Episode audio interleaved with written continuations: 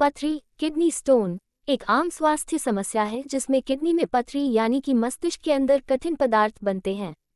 चावल एक अनाज है और उसमें ऑक्सलेट एसिड और कैल्शियम होता है, जो पथरी के निर्माण में एक महत्वपूर्ण कारक हो सकते हैं।